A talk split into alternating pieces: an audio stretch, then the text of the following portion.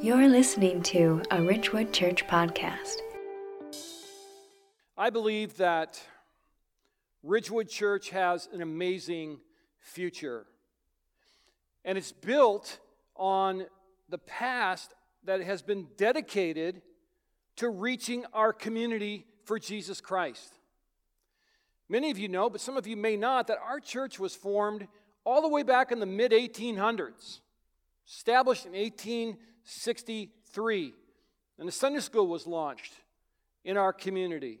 And then a Christian ministry site was established in 1882 near where Groveland Cemetery is in that part of town. In 1949, the name was changed to Minnetonka Baptist Church. And then in 1959, a big addition happened at that building. And so our church has an amazing and rich history. And as a picture of that history, this bell tower that you saw outside that we were able to save when we worked on the parking lot is a bell tower from that period of time, and the, the bell itself has historical significance. And then there's the newspaper article here just talking about the deep history of our church. But what really intrigues me is this quote over here by Paul Evan. And I want to bring that up for you because Paul Evan was an amazing pastor who brought the church here to this building in 1981. And I want you to focus on the bottom paragraph, if you would. This is what he wrote. The next chapter for Minnetonka Baptist Church will be characterized by outreach. We have enjoyed the benefit of the transformation Jesus brings to those who trust him within our fellowship. We look forward now to the opportunity to increase our efforts to penetrate our community and our world with the good news of God's offer of love. And that was back in 1981. And so he was on the same page that we are, really. And I was talking to a man in the, in the lobby who was a good friend of, of, of the pastor, and he said, Yeah, he was, he was like fantastic. He took the church, he bound it together and moved it forward. And then in 2002, we became Ridgewood Church. But the mission stays the same. And, and I'd love to believe that Pastor Evan would be proud or thankful of where we're headed and thankful for our new mission statement that you've become familiar with now, and that is making Jesus known through community impact. And, and I didn't know Paul Evan had written those words when we, I think as a group at least, devised this mission statement, but it closely matches what he had in mind all that time ago. And so, what we want to do is we want to go all the way back and understand that we have a rich history that goes into the 1800s. And it's a history of wanting to reach our community. And I think we can, we can devise strength from that. But now it's our turn.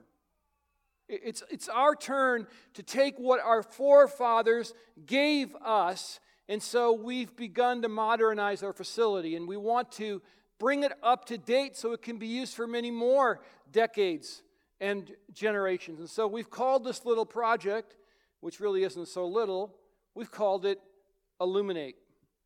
And Illuminate simply means that we want to refresh our building, we want to grow our budget so we can do other ministries, so that we can be, for many, many generations, a lighthouse here in our community. And the lantern, of course, has become a symbol of lives changed, of people coming to know Jesus Christ, of being rescued from darkness and brought into light, eternal life through the love and salvation of Jesus Christ. But the construction has already begun, and it's been exciting to watch it happen. And this is one of the mock ups. There's, a few I could have shown you, but we don't have time. But this is a mock up of the front, you can begin to see the sidewalls taking shape, and they've already put the foundations in. And for, for this huge canopy that will be lighted and the cross will be lit and people will be able to see the church at night. But it's an, it's an inviting walkway into the church. It's a way to say, we, we want you to come. We want to provide uh, an attractive exterior, but we also want to provide clean and safe children's areas and student ministry areas. And we've got a new elevator for, for, for those that, that used um, wheelchairs and, and so forth, and, and better bathrooms and all this kind of thing.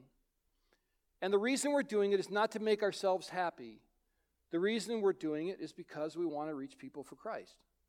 And what that means is there is a spiritual war going on. So what we're doing is not going to be easy. And so we're going to need steadfast courage. And that's why the book of Joshua is going to be helpful for us. And in this four week series, in this amazing narrative, we are going to learn what it means to boldly follow God, what it means to boldly trust God, what it means to boldly honor God and put Him first, and then boldly remain committed even after victory, because that sometimes is when complacency sets in, and there will always be more work to do. And so today, I want us to learn, both as a church and as individuals, what it means to step out in faith and illuminate Jesus to a dark and dying world. Because the world needs Jesus now, not tomorrow, now. And so it's time for us to be bold. So take your Bibles, if you would, and let's turn to the book of Joshua, chapter 1, and we'll begin in verse 1. And you want to grab a Bible, you can use the one in the seat back in front of you. You can turn to page 178, or you can use your Ridgewood app. Joshua, beginning in chapter 1. Don't be afraid to use your index. We don't turn to this book nearly enough. So here's what's happening Israel has come and they are on the doorstep, the literal doorstep of the promised land. They've been wandering in the desert, and all they needed to do was cross the Jordan River. Now you might think, well, that doesn't sound like that big a deal. I mean, I, you know, if you've been to Israel, you've seen the Jordan. It's not really terribly wide, and, and where they where they allow you to baptize each other. You know, in the cement, you know, you know where they built the stadium there, you can almost just see across it. But that's really not what they were facing. They were facing a river that was flooded at flood stage, that was raging, and across the river were the Canaanites. The Canaanites were not hospitable people. They were ruthless. They had fortified cities like Jericho. And so to cross this river would take great and bold faith. And in order to inherit the land, Joshua would need to lead his people to their new homeland despite the risk, despite what might happen. There was the promised land that they'd waited for all this time. And so, as we pick up chapter 1 here in verse 1, we see the promotion of Joshua after the death of Moses and a strong admonition over and over again to trust God. So, we'll look at 1 through 9 and then we'll unpack as we go. After the death of Moses, the servant of the Lord, the Lord said to Joshua, the son of Nun, an Old Testament professor used to read it this way Joshua, the son of a nun, which was a great gift to me because now I can never read this without thinking about that, so I've just given that gift to you. So you're welcome.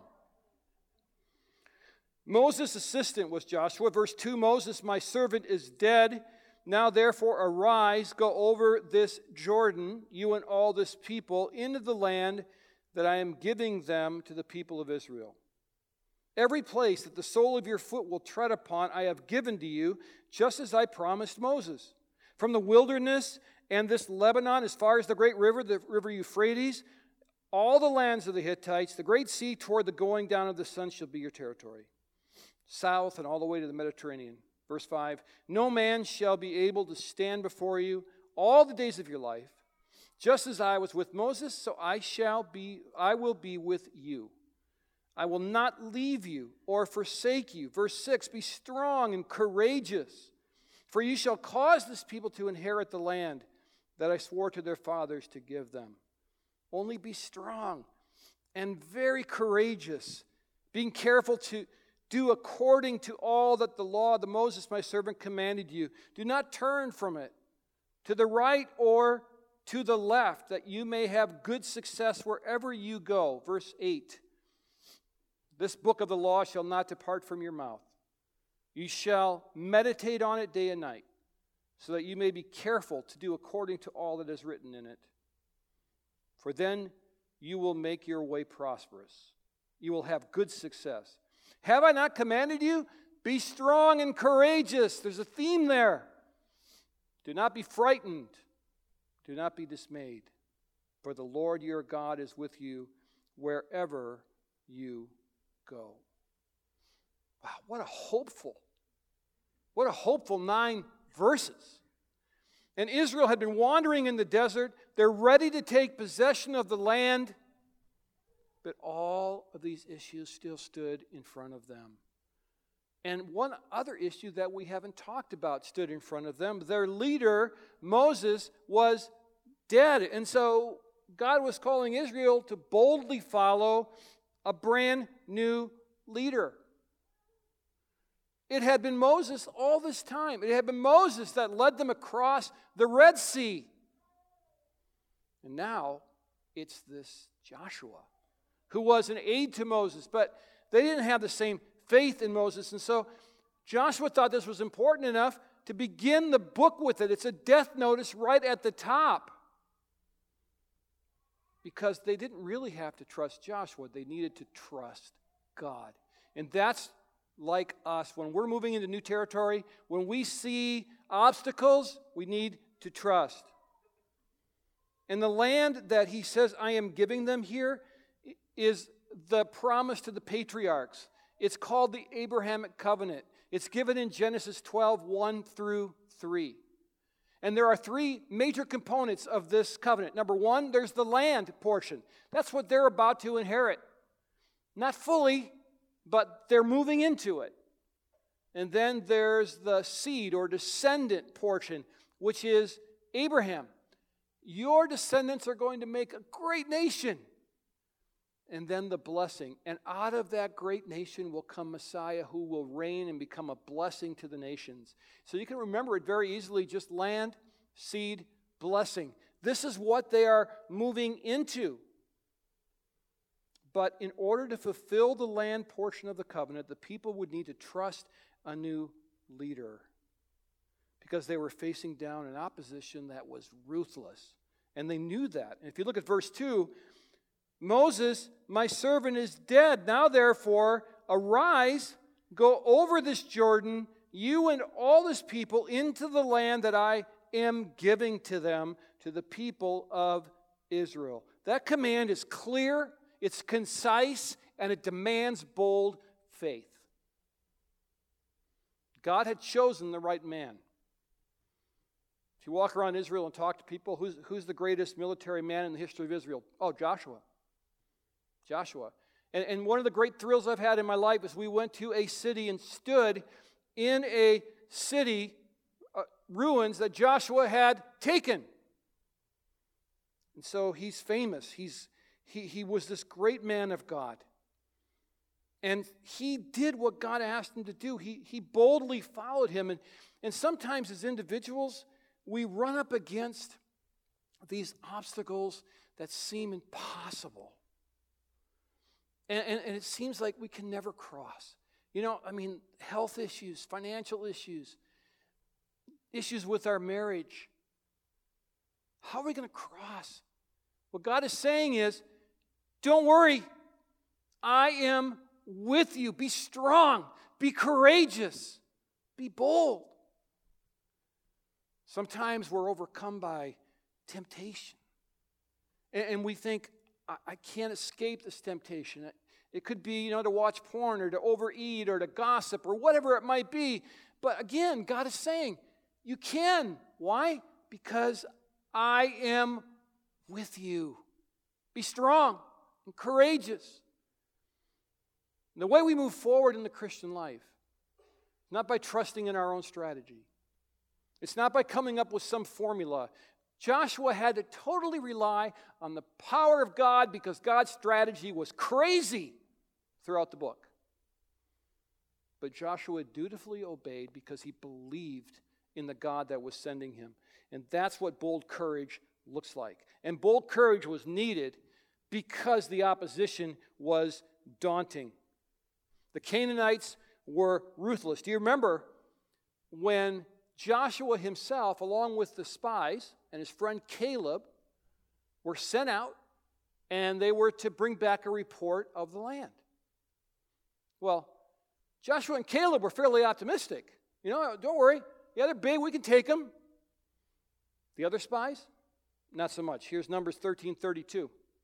So they brought to the people of Israel a bad report of the land that they had spied out, saying, The land through which we have gone to spy it out is a land that devours its inhabitants. How is that for a positive report?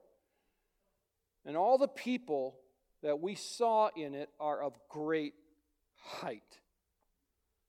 Well, that's a confidence builder. Let's go get them. Here's the thing it was true. The Canaanites were big, they were strong, they had fortified cities like Jericho, they were formidable. But God doesn't care. God doesn't care because God is God. And anything that we face is child's play for God. But yet we're so linear, all we see is, oh, we can't do that, we can't do that, we can't do that, we can't do that. God is saying, why not? Come, cross the Jordan. Come on. And, and, and Joshua is amazing because he's going to do it. And the question was here for Israel, would they be bold enough to follow Joshua across the Jordan River? And this question of being bold and obedience is something we all need to stare down in our own lives. As individuals, we have to come to grips with questions like Will I boldly follow God's rules regarding sexuality, even if the culture is totally at odds with it? Will I boldly move into the life of my children and disciple them, even if I have no idea what to do? Will I trust you enough, God, to start that process? Will I boldly build relationships with, with, with friends and coworkers and, and people at school in order to bring them the, the love of Christ, even though I don't know how to do that? I'm an introvert. God's saying, Cross, come on, can do that. Are, are, we willing to boldly put ourselves under accountability of another man or another woman? Are we boldly willing to raise our hand and say, I need help? But that's so hard. so hard to take your mask off in church. God is saying, Come on, cross. And as a church, are we willing? Are we willing to put aside our preferences? And are we willing to embrace the future that God has for us? And, and the future as we as we grow our budget and as we refurbish our facilities can birth all kinds of ministry. Things like a preschool, we've talked about that. We're going to explore that really, really hard because a preschool could minister to our community for decades. Think of all the children that would come through here hundreds and hundreds and hundreds. Guess what we get to do? We get to love them, we get to give them hope, and we get to tell them about Jesus Christ. That's exciting. It will, it will allow us to, to take steps forward in church planting. And here's where it's really interesting to me. I was talking to a friend of mine named Paul Johnson at Woodridge Church. We're Ridgewood, he's Woodridge. Our name's better. And, and I said, You're better looking, but I have more substance. So I was talking, I, I was talking to Paul, who, who's, a, who's a big church planter. And he said, It's interesting. He goes, I carry this burning in my heart to plant churches. But there's not very many people that understand, get the vision. But here's what church planting is it's very simply a tool for evangelism.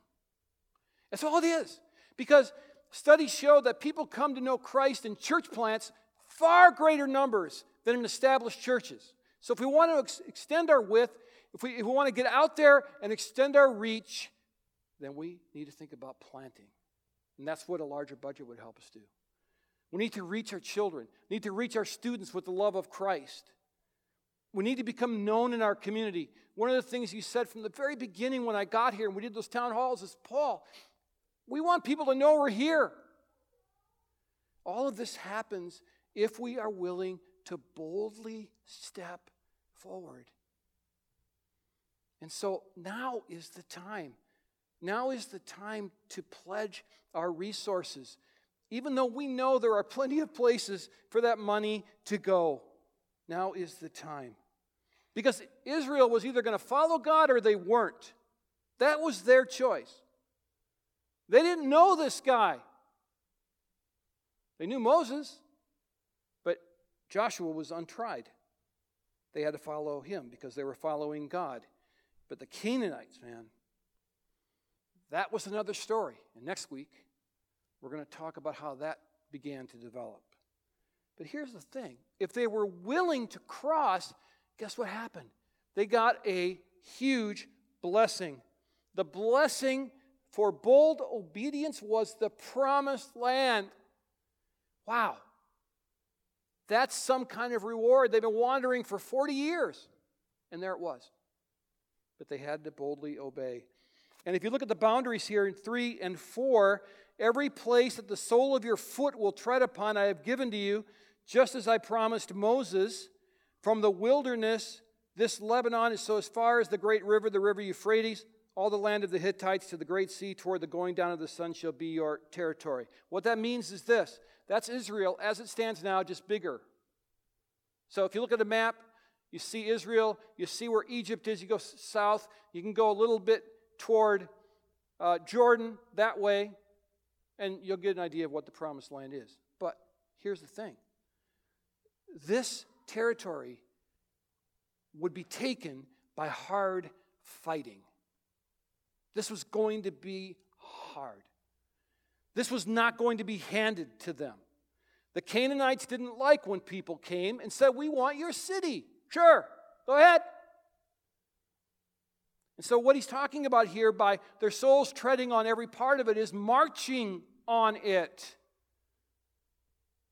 They will not have full possession of the land until one day Messiah reigns and Jesus comes back. Still, they were walking into an amazing gift. In Exodus, it calls this land that it's a land flowing with milk and honey. And when I take groups to Israel and they see the valley for the first time, they always just gasp because it's so beautiful. It's stunningly beautiful. And so here they were, ready to make that decision. They could possess the land, but it wouldn't come cheaply. And they had to believe that God was with them.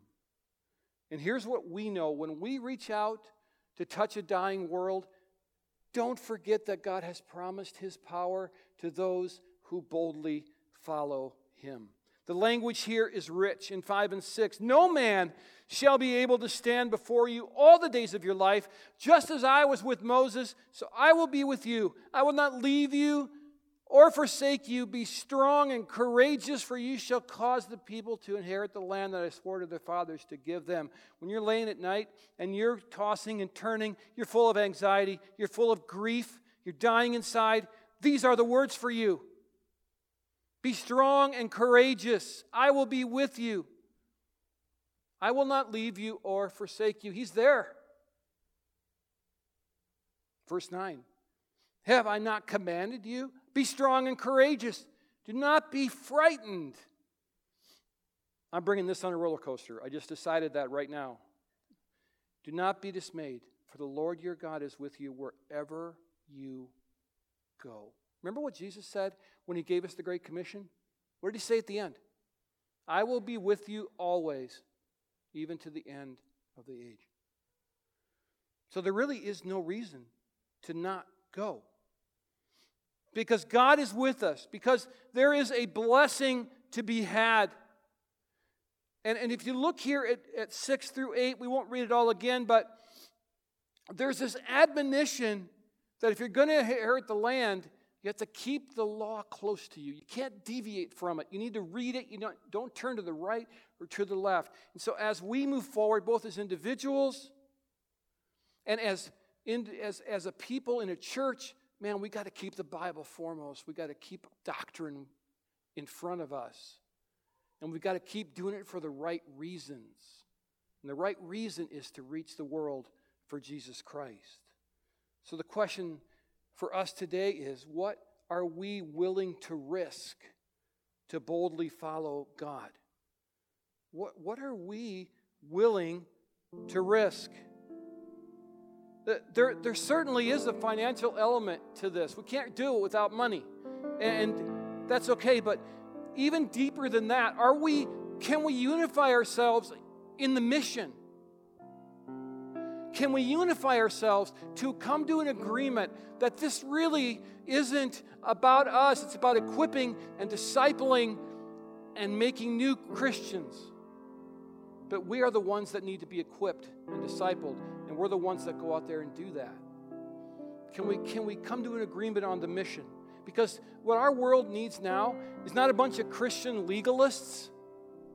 They don't need more people telling them what they can't do. Here's what they need they need a church that is boldly praying, they need a church that is boldly equipping, they need a church that is boldly discipling boldly reaching into young families, boldly reaching into our student ministries and children's ministries, boldly proclaiming the love of Jesus Christ.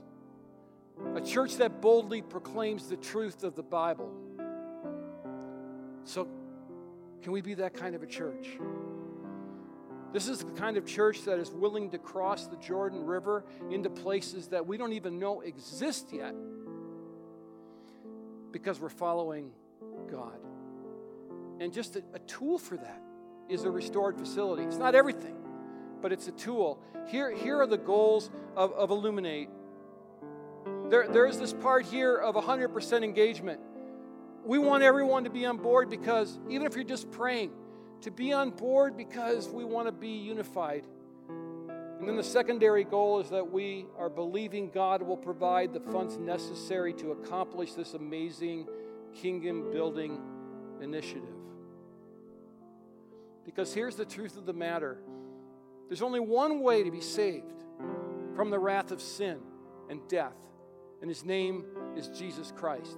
And if we don't tell our neighbors, our schoolmates, our fellow workers, our family members, then they aren't going to know. And if we're a church that's closed off, if we're a church that is a club and we're not open and we're not going outward, then people aren't going to hear. So we need to be bold. The future's in front of us. And, and we, we want to honor the past. We, we want to, I wish Paul Evan was standing here right now and I could say, Paul, how are we doing? How are we doing? But at the same time, we want to create a jumping off point for future leaders. So they don't have to deal with this. They don't have to walk in and have the, the ceiling fall on their heads like you're going to have next week. Wear your helmets. No, we don't want that. We want them to have a place they can come and go, let's go, let's go, let's go. And so, here's the thing won't you pray? Won't you please pray about pledging? Won't you please seek God about increasing your pledge? And won't you pray about praying? Because we need prayer support, we need wisdom, we need power and the time is running out because the world needs Jesus. It's time for us to be bold. Thank you for joining us on the Ridgewood Church podcast. We encourage you to receive the message that was just given and let the Lord do a mighty work in and through you. For more information on how to connect, give to this ministry, or for more faith based resources, visit us at myrwc.org.